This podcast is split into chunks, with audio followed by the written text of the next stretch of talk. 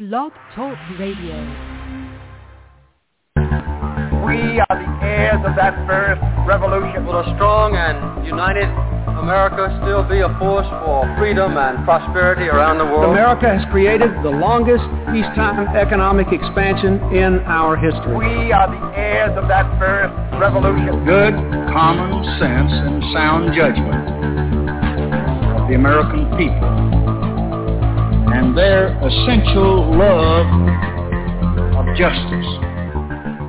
Hi, welcome to the Kudzu Vine for September 25th, 2022. I'm your host, David McLaughlin. Joining me as always, welcome Catherine Smith.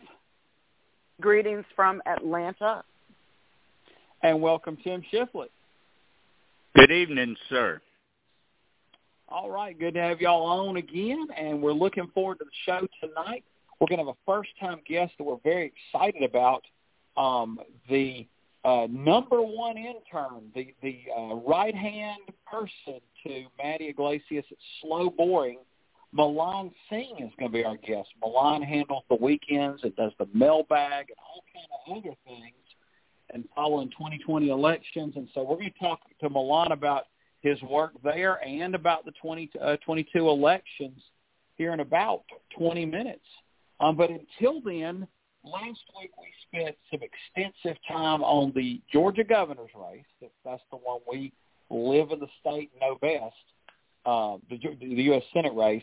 This week we're going to move over to the governor's race and start there and talk about what we're seeing.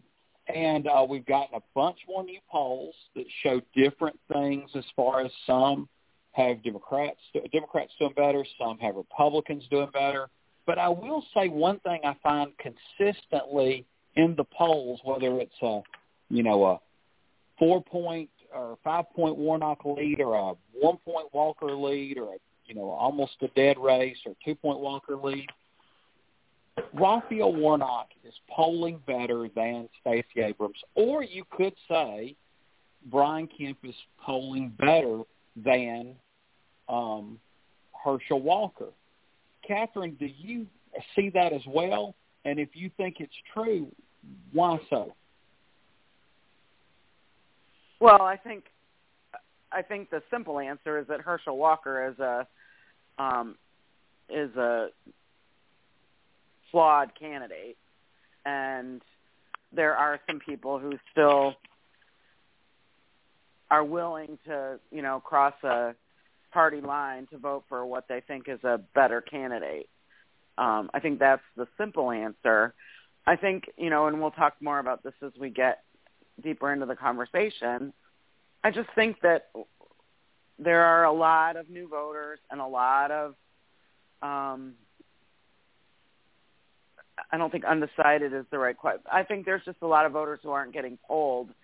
And so I think while I have a lot of respect for these polls and understand that they're doing their very best, I think there may be some flaws in the polls due to the increased voter registration, increased use of cell phones, and lack of landlines. So some of that is being resolved. But I think the ultimate answer is that Herschel Walker is a flawed candidate, and there are some people, like I said, who are going to recognize that and vote for Reverend Dr. Senator Warnock. Yeah, Tim, same kind of thought. I mean, what I'm seeing is Raphael Warnock's favorables are higher than Stacey Abrams, and then Brian Kemp is doing better than Herschel Walker. And I see it as a multifaceted thing, but Tim, what's your take on where that governor's race stands because of that? Well, I mean, if you're comparing Brian Kemp to Herschel Walker, yeah, he's clearly a superior candidate. He is far more popular. He has a record to run on, and yep, by and large, the citizens of the state seem to be okay with his record. Walker's record is a personal record, and a lot of that does not look good. He's got a lot of strikes against him, including every time he opens his mouth to say something. I do agree with Catherine that I think there's going to be quite a few, especially suburban conservative voters, that are going to vote for both Kemp and Warnock. It would be a lot easier in this state right now to find a Kemp-Warnock voter than it would be to find an Abrams-Walker voter. I mean, one of the polls broke it down. Why are you voting for Herschel Walker? Well, only 20% of his voters are voting for him because they actually like him. The plurality of the voters that are voting against him are just basically voting against the Democrats. And that's why Walker is even in the race at all. That's why it's close at all. Otherwise, we would probably be looking at a high single-digit, low double-digit lead for Warnock. So Herschel Walker's very fortunate that he's running when he's running, and who else is on the ticket with him. And I think the Republicans hope that Kemp drags him across the finish line. So. Yeah, and these two races, are just like any top two ticket races, are tied together, and there are going to be ticket splitters. We know ticket splitters are not what they used to be, but there feels like there's going to be maybe more than there has in a cycle or two. Now, one sense I get is, if you look below the governor's race, all of those races, lieutenant governor, secretary of state, attorney general, I don't know that there's going to be as many people that vote for Raphael Warnock, then vote for Brian Kemp, and then vote for some Democrats in those constitutional races. I think Stacey Abrams is going to be kind of a cut line for the rest of the ticket. And the people that vote for Stacey Abrams are also going to be pulled to vote for B. Wynn and Jen Jordan and Charlie Bailey and on down the list.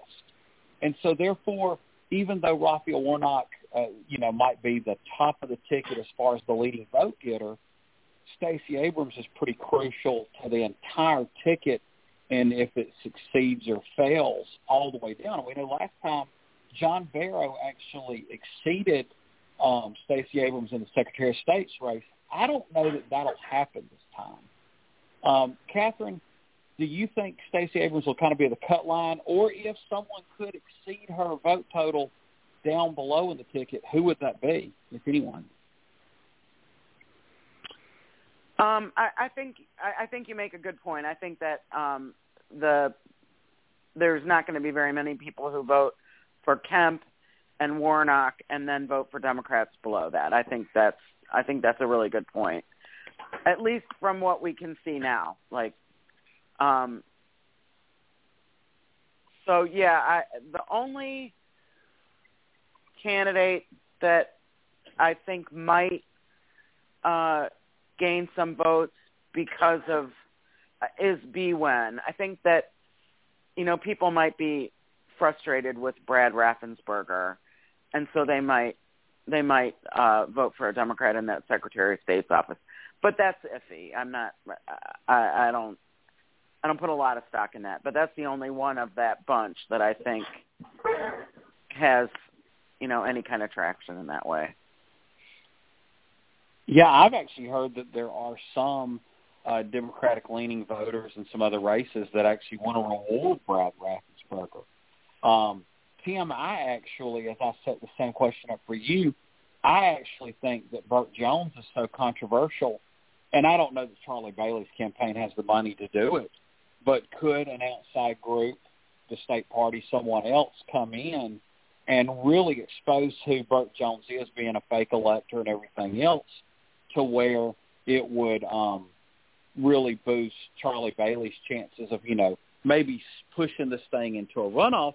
Because if you could push it to a runoff and then the Senate race were to be a runoff, which is plausible, then you would have those two races together, and then you could then do the double play like you did 2 years ago for the runoff and the runoff situation. Well, that would be nice, but that's not going to happen. You've got those two marquee races at the top. All the outside money, practically everything is coming, you know, toward those races, and that's just the way it is. The others are going to sink or swim with what happens at the top of the ticket, especially something like the lieutenant governor's race, where they're almost joined at the hip with the gubernatorial candidate, even though they run separately. People, a lot of the voters seem to think of them as one. If they vote for one, they vote for the other. If they vote against one, then they vote against the other. I just don't see something like that happening, unfortunately, David. Yeah. Now, I want to kind of change gears on this, but put a lot of focus, you know, on Stacey Abrams, since we've spent so much time even this week talking about the Senate race, and it's still a juxtaposition. But when I went to the Democratic Convention, when I hear activists talk, I get the idea among the activist base, while they have much respect and adulation for Raphael Warnock, they actually like Stacey Abrams better. If they had to pick one for whatever reason, it would be Stacey Abrams would be the pick over Raphael Warnock.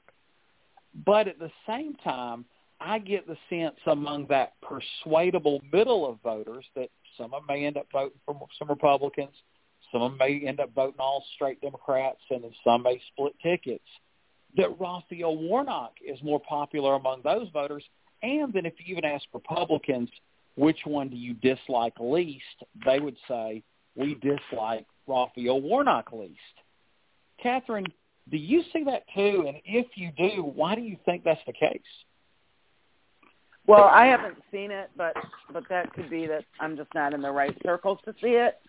But I think it's easily explained that we know Stacey Abrams really well, right? We've watched her grow from, you know,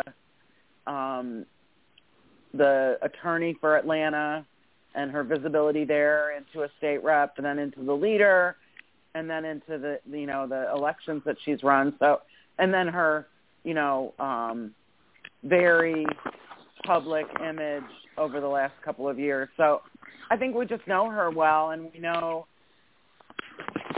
you know, what she stands for. We can hear her speak regularly. We've heard her speak over the years.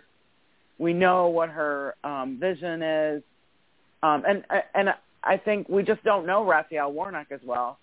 I think we all, I mean, I have a great deal of respect for him, but I don't know him as well as I know Stacey Abrams. I mean, and I think that, you know, knowing someone and having seen them develop as a leader does have an impact on your, you know, overall opinion of them. So that would be my explanation. Well, Catherine, can I put you on the spot? Yeah. Hey, no. I can put you on the spot. Okay, if you had to pick one, which one do you like better? Stacey Abrams or Raphael Warnock? Stacey Abrams. And I think you're part of that activist, you know, to the left of the party, and that's what I'm seeing. And nothing wrong with that. I align with her values. I align with her values on, you know, so many things. I have so much respect for her, and I just also am will always, almost always, pick a woman over a man, just because I think we don't have enough women in leadership positions in our country. So. Okay, and that's all fair. I appreciate you answering that question. Like I said, I was putting you on the spot. Tim, now, what's your take on all that, both what I said and what Catherine said?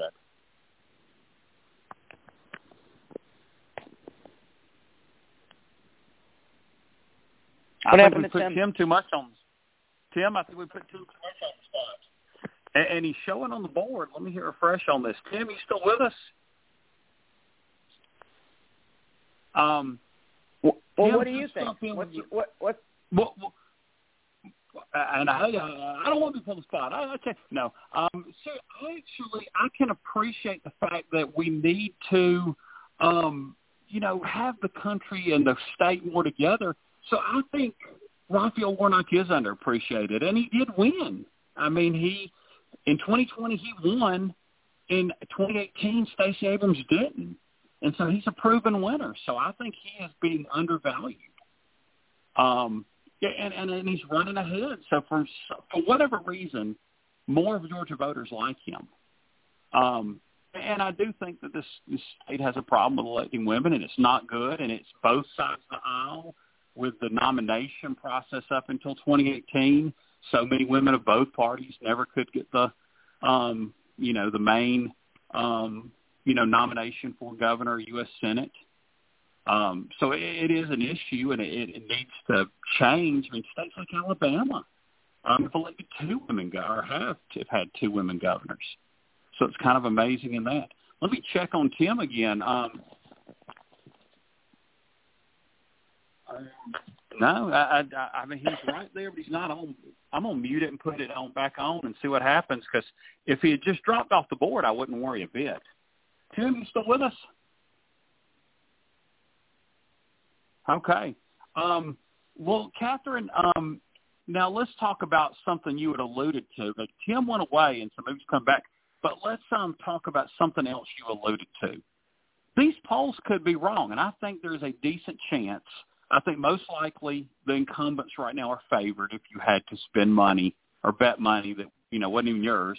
But the second most likely scenario is that they're not assessing the electorate as it truly is. It's going to skew more Democratic than the polls are showing. I think that's far more plausible than Republicans being skewed.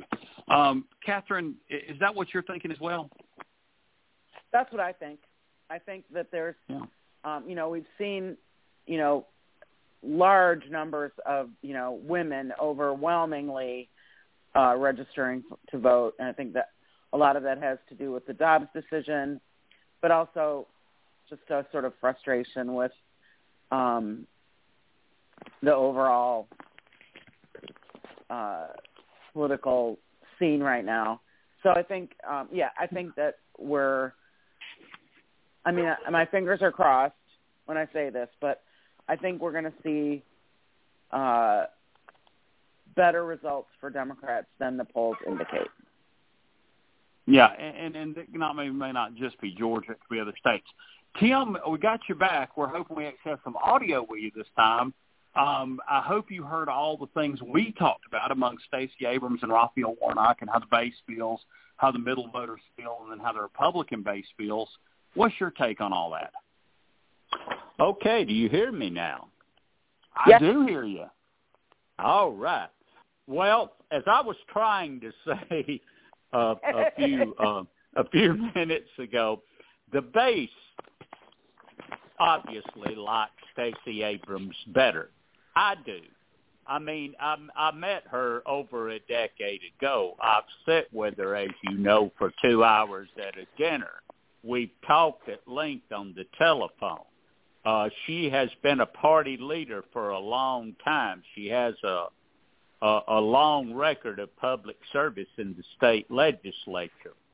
I agree with both of them on practically all the issues, but my heart's a little closer to her. But that being said, with the voters, I believe it's the opposite.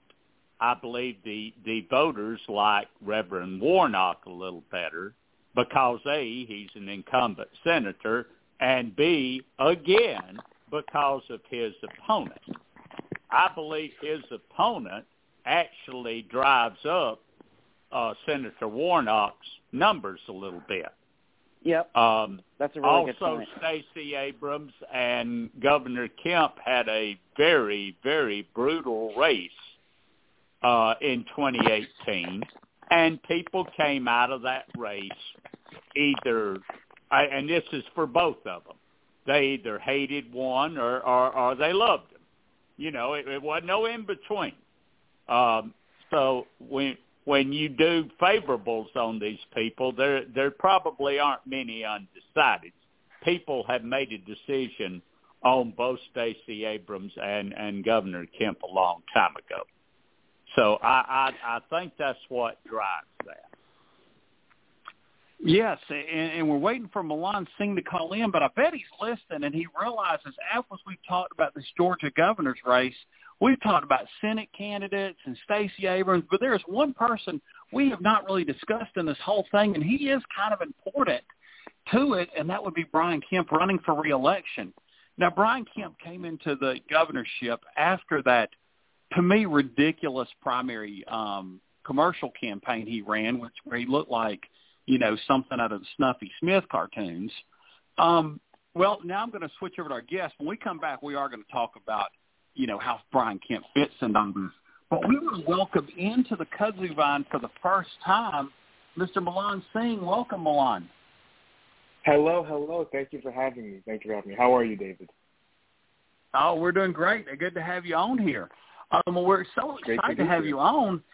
Yes, I have been reading the post for, I guess, well over a year now from Slow Boring, and I noticed that there's always two people's name listed, the founder and your name. And I thought, well, I want to find out more about this guy.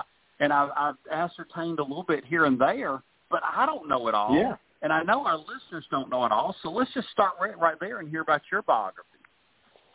Yeah, so do you want me to start from the beginning?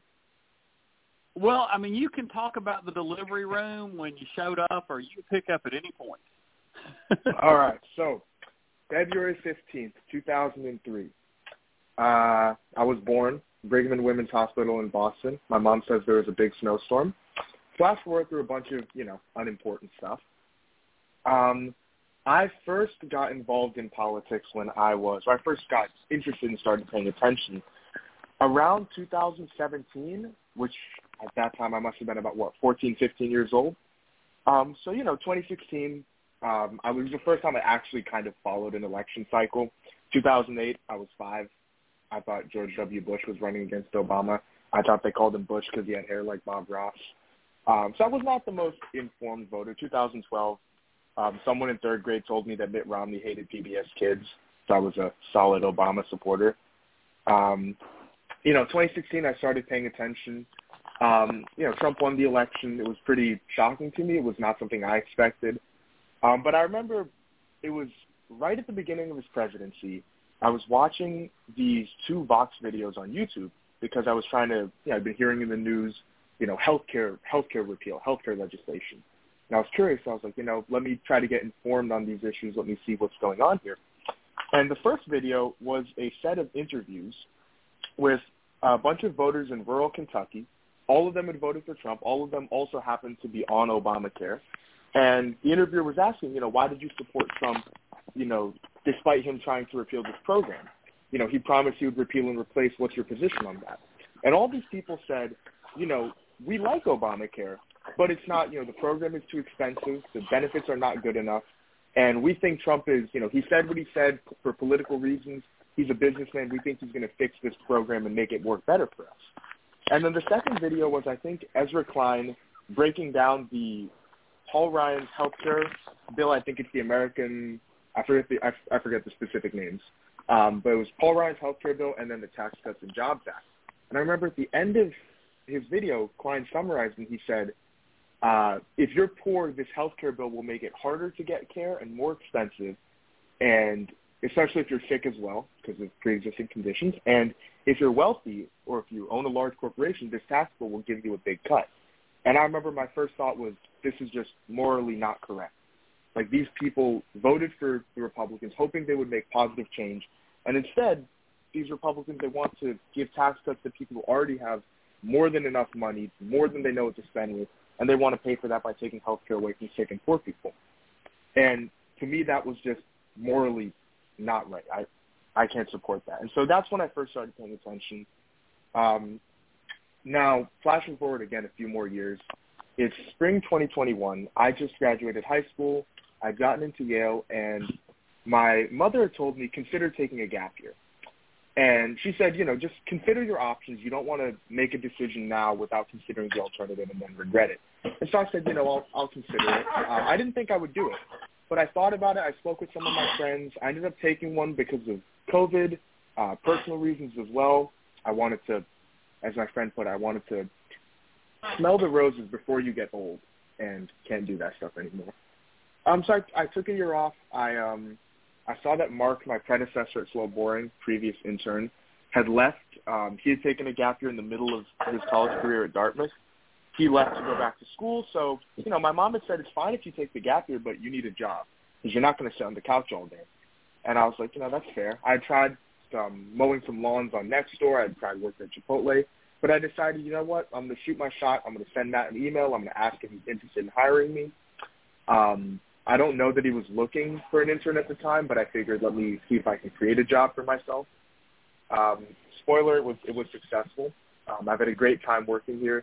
The research is really fun. I've learned a lot. Got to write a few columns myself, as you mentioned. And, yeah, I'm still going to be here at Slow Boring during my first year of college. So that's my life story in summary.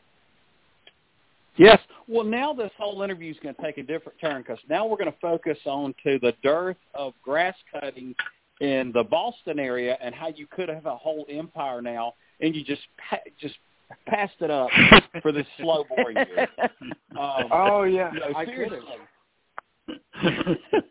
So seriously, you take this job, and so let's talk about your day to day or week to week duties because I just saw this weekend you're handling the mailbag in addition to your coursework at Yale. What are some of the things that you're asked to do? Right. So, I was working full time previously before I started school. Now I'm working part time. So I'm doing less. I'll give you first what my day-to-day looked like when I was full-time and now then what it looks like now. So full-time, I would wake up, I do my thing. Matt would Slack me something or I don't know, is Slack a verb? I don't know. He'd send me something on Slack. He'd say I'm working on this topic today. Can you find me information about XYZ? So for example, the other day he said, could you redo this chart you made about average oil production by president? Average American oil production, and then can you do a line chart comparing oil production for the United States, Russia, and Saudi Arabia? So I'll, make if you ask me to make some charts, I'll find the data. If he hasn't, sometimes he might send me like, hey, this is a data set. Can you make this kind of chart? Sometimes he'll say, hey, can you, make this chart, and I'll find the data myself. Other times he's asked me to look things up for him. For example, a few weeks ago, I combed through the websites of J.D. Vance, Dr. Oz, Blake Masters, and who's the third guy? I forget. So a fourth guy running for Senate, a fourth Republican. It might have been Herschel Walker, possibly. Yes, it was Walker. It was Walker. That was the one. I knew it slipped my mind. So I combed through their websites. Yeah, I tried to figure out. Matt wants to know what are their positions on the issues. So I learned some things that surprised me. For example, before he scrubbed his campaign website, Blake Masters went into a lot of detail about how exactly he wants to ban abortion. So he favors a complete abortion ban, a constitutional amendment to ban abortion nationwide from the beginning, no exceptions. That was pretty extreme. There's also stuff just like, end the Fed. I don't know. Masters seems like a pretty loony guy. Walker is very light on policy. His website is mostly like one sentence for each policy. It's very vague. Oz is somewhere in the middle. Vance is kind of less detail than Masters has a lot of detail. Masters had a lot of detail. I know he changed it recently to try to switch it up for the voters, but yeah, so that's kind of what a day looks like these days. Matt will, maybe like every other day, he'll ask me for help on something, whether that's making a chart, looking something up for him. I schedule out the discussion threads on Sunday or Monday. I have like a channel on Slack where I'd like save cool stuff that I think would make a nice thread. Beginning of the week, I just schedule it all out for the week. Sometimes I switch things on the fly. There's like a breaking news topic that I think would make a more interesting thread. That's kind of what it looks like. Very interesting. Well, one final question that I have before I pass it to Catherine and Tim for election 22 questions is, you were born and raised in Boston, and you end up at Yale. How do you pick Yale over Harvard being a Bostonian? The answer is by not getting into Harvard. But no, seriously, like when I was a kid, I very much wanted to go to Harvard. I mean, I grew up in Cambridge, and I say Boston, but, you know, I say Boston the way people who, like, you know what I mean. But I grew up in Cambridge. My high school was very close to Harvard. So, of course, it's something that's on your mind. I think if I'd gotten in, I probably would have picked Harvard. I don't think that would have been the best decision for me in hindsight because, you know, I know what there is to do around Harvard Square for fun very well. And I don't think it would have been as helpful for my self-development, for maturing, for kind of finding my own step, to be going to college like 10 minutes away from my parents' house. And, I'm liking New Haven a lot so far. Well, and I do know people, they want to go off to college. And I didn't mean it like I think Harvard and Yale are interchangeable in quality from what I understand. So I'm actually shocked. It sounds like Harvard's lost. I meant it more like if you grew up in Georgia and you went over to Ole Miss instead of Georgia or Georgia Tech. I meant it more the geographic, ties, if you will. Because that's a very big thing in the South. Yeah. New Haven is very similar. You know, it's the Northeast, New England, where I grew up. It's the biggest difference is that New Haven doesn't, like Cambridge, we're right next to Boston. So we have like a really big city kind of anchoring us. There's a lot of people who, work in Boston, come back to Cambridge for the evenings where their families are. New Haven doesn't have that. There's no, Boston or no big city to anchor it. So it feels a little smaller and, more dominated by the university. Obviously, Harvard has a tremendous influence on Cambridge, but we have MIT, we have Lesley, we have Tufts up in Medford. We have, of course, Boston, Biotech, BU, UMass Boston, BC, Northeastern. We have a lot more competitors, I guess you could say, or a lot just more big institutions, big companies.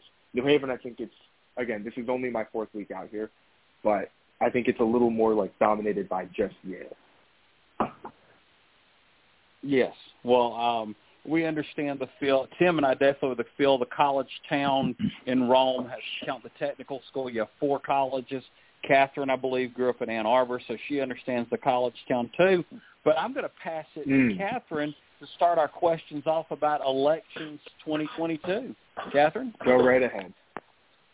Hey, thanks for being on with us. That's a great story. I love your story so far. I think you've got a good story ahead of you as well. Thank you. I think I just want to start off by talking about the Georgia Senate race. You've obviously done some investigation of our candidates, especially it sounds like Herschel Walker. So what do you think of this, play of these two black men, leaders in their, somewhat in their communities, running against each other? And how do you think what does it look like from afar? I mean, we have our own opinions here in Georgia, but what does it look like from your perspective?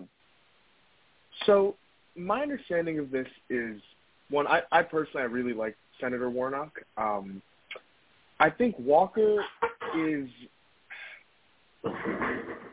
I want to put this nicely, but I think he's, I've heard him talk. I've heard him talk, and he's a football player, and we are aware that if you play football for a long time, it can cause some cognitive issues, and I would not be surprised if he did, in fact, have those issues. I don't want to, accuse him or say anything because I'm not a medical professional. I don't know him. But so that one, I don't know that he's qualified. Just he doesn't seem like all there. Warnock seems to be way more competent. He seems to know his material well. But I've looked at Herschel Walker's website. I have my notes up that I took, and it's very, very vague. The one thing that I can see that's a concrete commitment and not just a platitude is the New York Times reporting that Herschel Walker supports a ban on abortion with no exceptions at all, not for rape, not for incest, but instead he would like to have more money to support adoption and to support single parents. I think that position is just very extreme. And I understand that, of course, abortion is a complicated issue for many people, for religious people, for women. You know, people have a variety of views on this, but I think most of us would agree that no exceptions whatsoever is pretty far out there. I don't know that that's. I'm not from Georgia, but I don't know that that's necessarily either the most popular and, of course, morally the best choice or the best position to have. Yeah, I would agree with you on all that. But in terms of the voters, yeah, and how they'll respond in November, do you think we have a pretty good take on that in the polls? Or what is your sort of view of some of these polls? Do you feel like they're accurate? Are we missing some big chunks of, especially newly registered voters, as we've talked about? What's your sort of take on that? Yeah. So I've seen a bunch of polls that show, like, Tim Ryan leading J.D. Vance by, like, 5 points, and I don't believe that at all. UC Trafalgar put out a bunch of polls that show, like, I don't know, Kathy Hochul in New York getting the same vote share as, like, the Democratic candidate for governor in Michigan or Minnesota. That doesn't pass the smell test. So I think I think a lot of the polling is off. I think it's probably overestimating Democrats across the board. Similar to 2020, I mean, a lot of pollsters, my understanding is they haven't changed their methods. We know 2020 polling error was significant. There was, like, that final Washington Post poll that had Biden up by, like, 16 in Wisconsin. He did not win Wisconsin by 16. And we know that the polling was biased on both the public side and the private side because, you know, after there was some polling that showed Trump down by double digits in Michigan, and his campaign pulled all their money from Michigan in the final days of the race. So their own data was telling them it's not a case of just public polls being inaccurate, private ones being accurate. Even the private polling on the Republican side was overestimating Democrats. But the polls I've seen have shown a pretty tight race in Georgia for the Senate. I think they've seen – so there's two observations. One, we've seen the race being consistently tight. I think the average has Warnock up by a few points, but it's close. I don't think either candidate is averaging 50. We also see significantly higher support for Warnock than Abrams, so it seems to imply a fair number of Kemp-Warnock crossover voters. I do think that Warnock will go on to get a higher vote share than Stacey Abrams in the fall. I don't know if he will win or not. I think it will probably go to a runoff. I think who wins the runoff, I mean, it depends. Maybe Warnock or Walker is put under more scrutiny when it's just, you know, in the runoff it'll just be like that one race instead of governor, Senate, House, state legislature, et cetera, on the ballot. Yeah, I think, I mean, a lot depends on how the macroeconomy is doing, what stuff is salient in the news. But I would say it's going to be close. My gut feeling is that Senate control will come down to Nevada and Georgia. I think Oz loses Pennsylvania.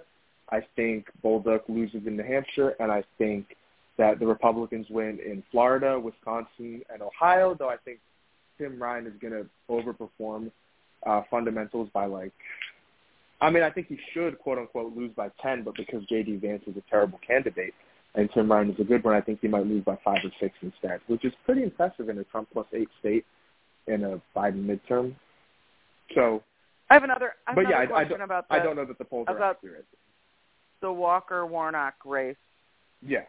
So they're going to be they're having a debate in October, yeah. And I don't know if you saw Herschel Walker's comment this week that saying that he'll do badly. Yeah, they're going to try to embarrass him, and he's going to do his very best. Do you think that's an attempt at lowering expectations so that Absolutely. You know, as long as he doesn't fall on his face, that we're going to come out of that and people are going to be like, well, he didn't do that badly, kind of like absolutely. Before your time, but kind of like yeah. Gore Bush in 2004. So how does that? Yeah, I remember. Go ahead. Yeah, sorry. No, I think it's absolutely an attempt to lower the expectations. The one case I remember was in the 2020 primary. There were all these, you know, you'd see it on Twitter, you'd see it in the media. People were saying, oh, Biden's going to completely fall apart at these debates. He's not even going to be able to put two sentences together. And then people set the bar so low that Biden turning in, you know, completely normal performance is considered, wow, he blew expectations out of the water. I think that may have been intentional on the part of, you know, people who were criticizing Biden, who didn't support him in the primary, who wanted him to lose, wanted maybe Sanders or Warren or someone else to get the nomination. I think in this case it's coming from Walker's own camp, obviously from Walker himself. Yeah, I think it is an attempt to lower expectations, and I don't think, you know, I mean, in the United States Senate, like, it's fine. This is a debate for TV, but I think it says something about the candidate if they're telling people, yeah, you know, I'm not going to do well in this debate. Like, you have time to practice. Like, if you're, I don't know. To me, it's just like admitting incompetence seems like, I think that's not a good sign. That's not something that we should applaud. Yes, there may be strategic value, but I think it really shows that Walker is, I don't know. I don't think he's more qualified than Warnock. I agree. I don't think it's anything to be proud of to say that he's going to, you know, try to embarrass me, and I'm not as, you know, whatever as he is. So, I mean, it sort of says, yeah, absolutely. I mean, if you can't even make it through a debate, like, how are you going to make it in the U.S. Senate? Like, it's a little, yeah, it's a little bit of a backwards argument, but we'll see. Well, I'm going to pass it to Tim, and he's going to go back around. If we have time, I might have another question for you. Thanks so much. We really appreciate having you on. No, thank you for having me. I love it here. Hey, good evening, Milan. Glad you're with us tonight. I want to turn my attention to a couple of these House races that kind of raised my antenna because, like a lot of people, I was early in the year. I was expecting just perhaps a blowout, a 30-seat loss in the House or something. But then it started up there in New York 19. Now, Pat Ryan was supposed to lose to Mark Molinaro in that special election, according to all the polls and pundits alike.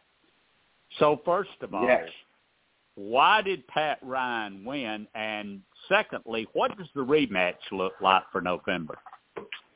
Okay. So, I happened to be in the 19th district a few days or a few weeks before the election. We were up in the Hudson Valley for my father's 55th. And I saw a couple signs for Ryan and Molinaro. So the one thing I noticed was that Ryan's signs all said, Pat Ryan, veteran for Congress, special election, what was it, August 28th? And Molinaro signs say, I think, something like Mark Molinaro for Congress, special election this date. So I think part of it is Pat Ryan is a good candidate. You know, both of them were local county executives. I believe Ryan is Ulster County and Molinaro is, what, Dutchess County? My understanding is that Ulster County is larger than Dutchess County. Both candidates overperformed partisanship in their respective home counties. They're both elect county-wide officials. My understanding, I'm not 100% sure on this, but I believe I saw something saying that Ryan's overperformance in Ulster is what carried him across the finish line. The other thing is that this is happening right after Roe v. Wade was repealed by the Supreme Court.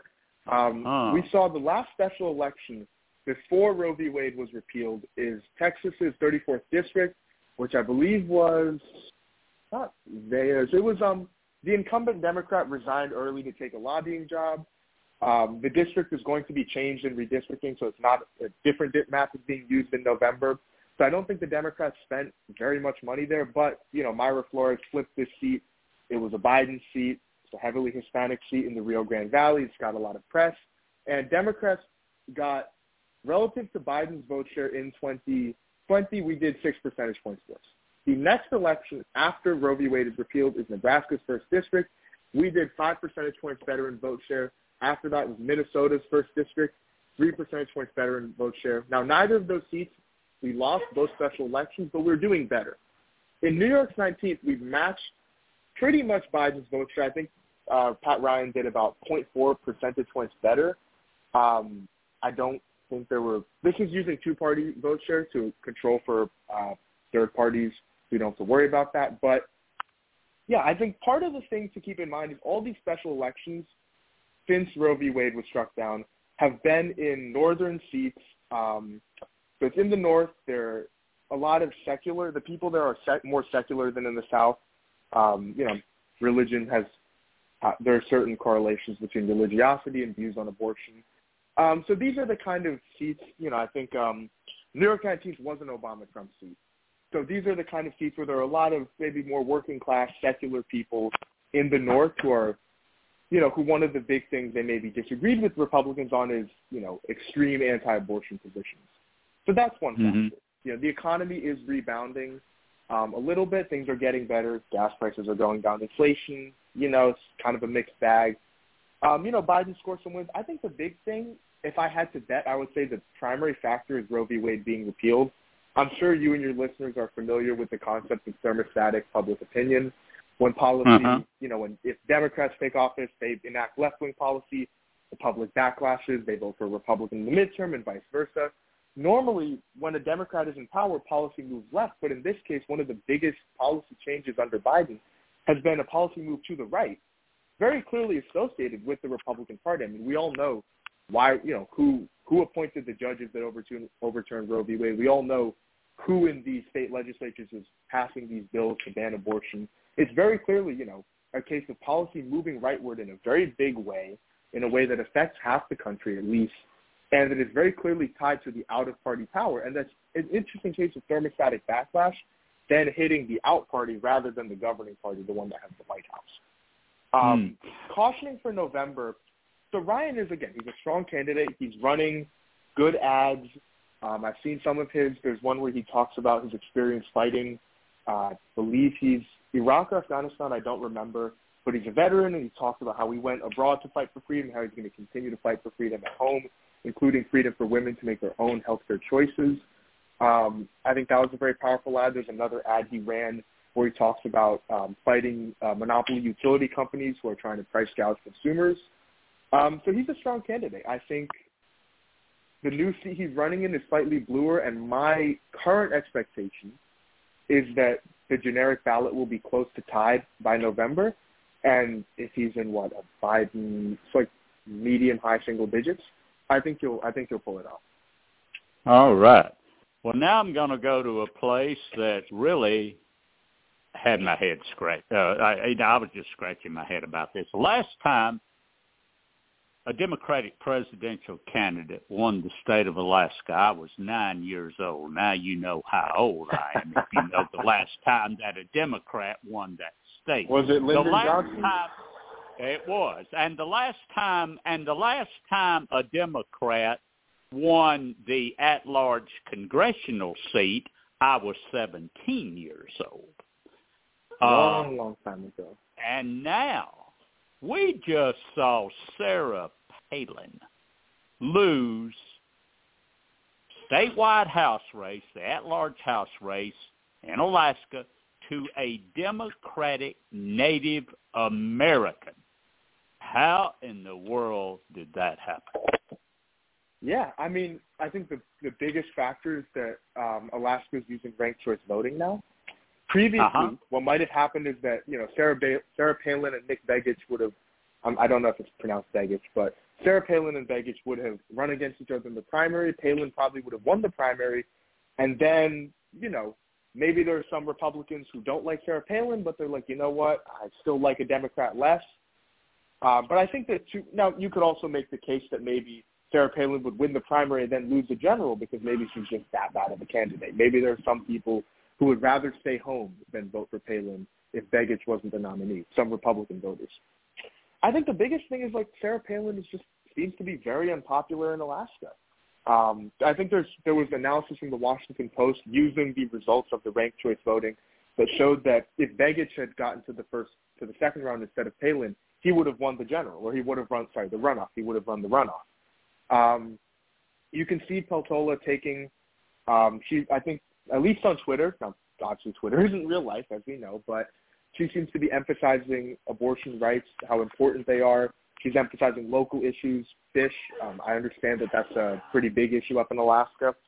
But I think the big factor is, Sarah Palin is just an unpopular candidate, fairly extreme, and this ranked choice system allows voters to pick a more moderate candidate. I mean, I was I would like to see ranked choice expanded. I think it's a great way to encourage more moderation, more common sense, less, toxic partisanship.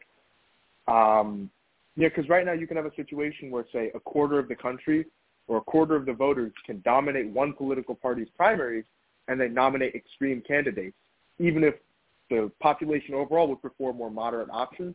Moderate voters are split roughly halfway each between the two parties, and so it's relatively more extreme people get nominated. I think it would be generally better for the country to expand ranked choice voting. Yeah. But, a lot of people in Alaska, the referendum passed. In Massachusetts back home, it didn't. I think there are a lot of people, people who are into elections, people who are like political junkies like myself. Like, we know about what ranked choice is, but a lot of regular people, it might be confusing. They might not understand it. They might not feel comfortable switching to something they don't understand or aren't well informed about. So I think there's more work to be done in persuading people that, hey, look, it can really lead us to these better outcomes. All right. And with that, Milan, I'm going to throw it back to David. Thank you for being on with us tonight, David. All right. Yes. Well, Milan, I want to ask you one quick question that could wrap several of these races up. What is a race, Senate, governor, Congress, that is under the radar that no one's really talking about but people should be watching? Okay. So we all know, the marquee Senate races, Pennsylvania. I'm sure we've all seen Dr. Oz's latest antics. Mastriano, I think the one that people are sleeping on the most, I would say, is the Senate race in Nevada. Catherine Cortez Masto against Adam Laxalt. Mandela Barnes against Ron Johnson in Wisconsin is another one, but I think that, frankly, Barnes is less likely to win than Masto is just because he's not an incumbent. Wisconsin is a redder seat. But I would say, the Senate race in Nevada is probably one of the most important. If you have money, if you're able, throw a few bucks his way. It's really important that we do not let the Republicans get the Senate majority. We've seen Lindsey Graham say if they win the majority, they're going to try to, or he at least wants to try to pass an abortion ban.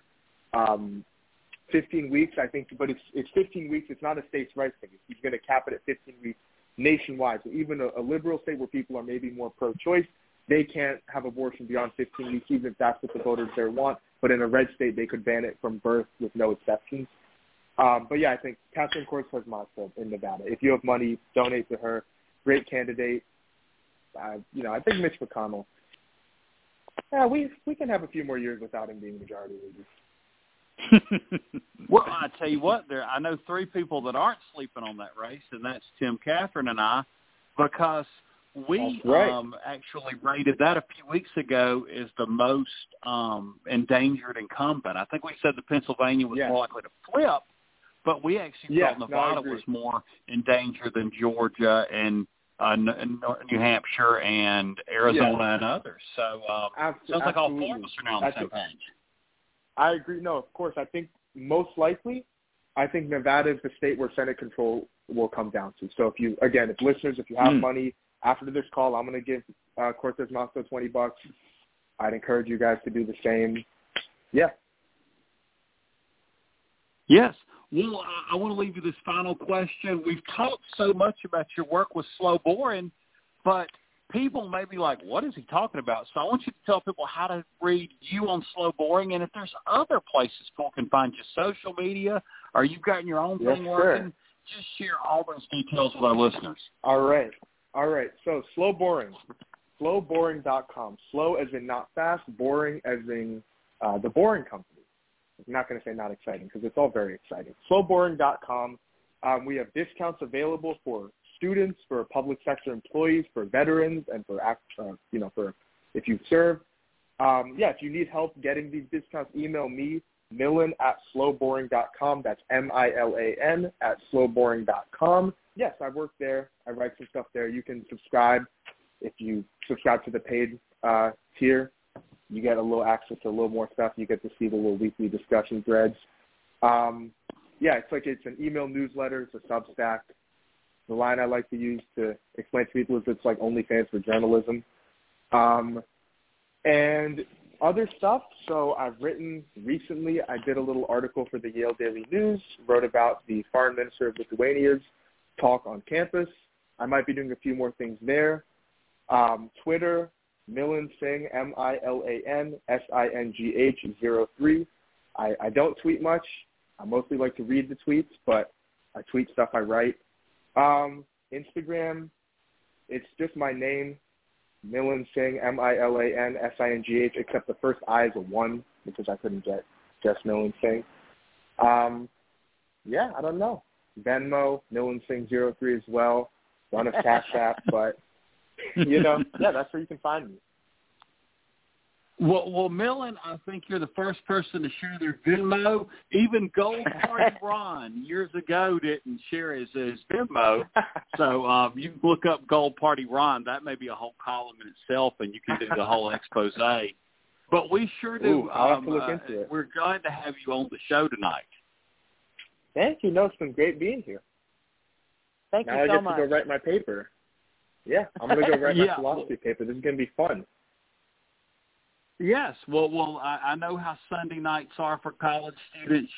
You've taken Friday and Saturday off, and then you got to get right back at it and be ready for Monday. The grind never stops. We'll let you get on your way, and we're going to be reading you online as well. And if you start publishing your papers, who knows when they start reading those too.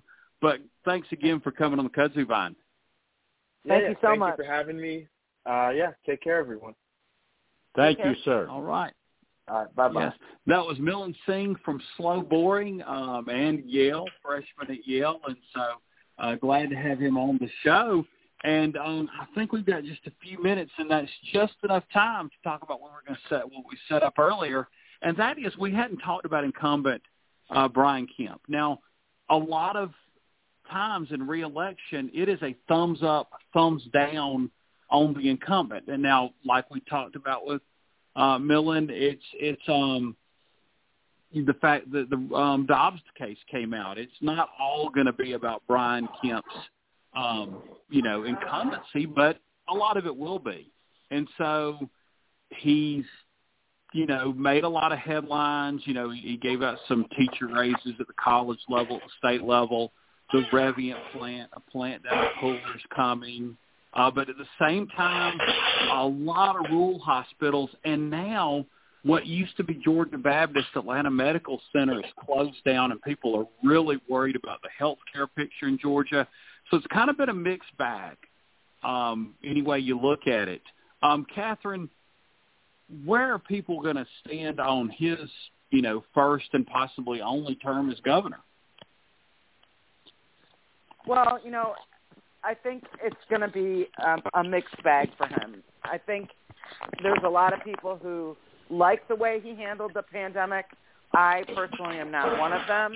I think there's we've had some terrible things happen here with like this closing down of the Atlanta Medical Center. It's going to be a big issue, but I don't know that he'll get any flack for that. I'm not sure that it will end up in his lap. We'll see. Things like that battery plant, lots of, conflict over that. I just think it's a mixed bag, and I think it's going to fall on party lines. The Democrats don't like a lot of the things that he did, and Republicans like a lot of the things that he did. And I think he has tried to do some repair with like the teacher raises and some other things. His recent remark about banning contraception isn't going to help him much, but I think it's a mixed bag for him. And I think it falls on party lines pretty much. Yeah. Tim, same kind of thing. Maybe some of the things they recruited in job growth has been positive, but in particular, I think the healthcare picture is a real looming question for him. How do you see people assessing his term? Well, I seem to have a little bit more positive outlook on his chances, obviously. In looking at the polling, it has been stable all years. He has been ahead in practically every poll. And he's running like in 538 composite polling, 50.4%, Real Clear Politics, 50.6%. She is in the 44 to 45 range. There doesn't seem to be many undecideds.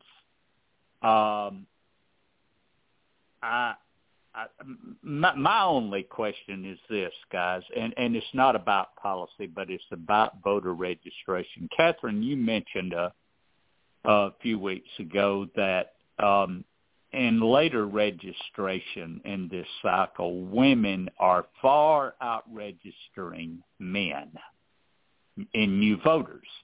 So I've got to wonder, first of all, if that's showing up in that polling. And number two, I've got to ask, surely that's going to make a huge difference, isn't it? Especially if it's not showing up in the polling. Well, my question to y'all is it showing up in the polling, the public polling that they're taking, all of these new voters? Because we know why so many women are registering to vote, right? Yeah, I think if those voters came in just the last few months, they may not be showing up on the voter rolls that the pollsters are using fast enough.